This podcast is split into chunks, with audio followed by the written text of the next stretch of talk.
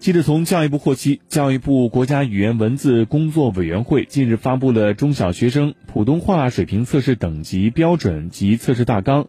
和汉字部手表。该规范将中小学生的普通话水平划分为六级，规定了测试的内容范围、试卷构成和评分标准等，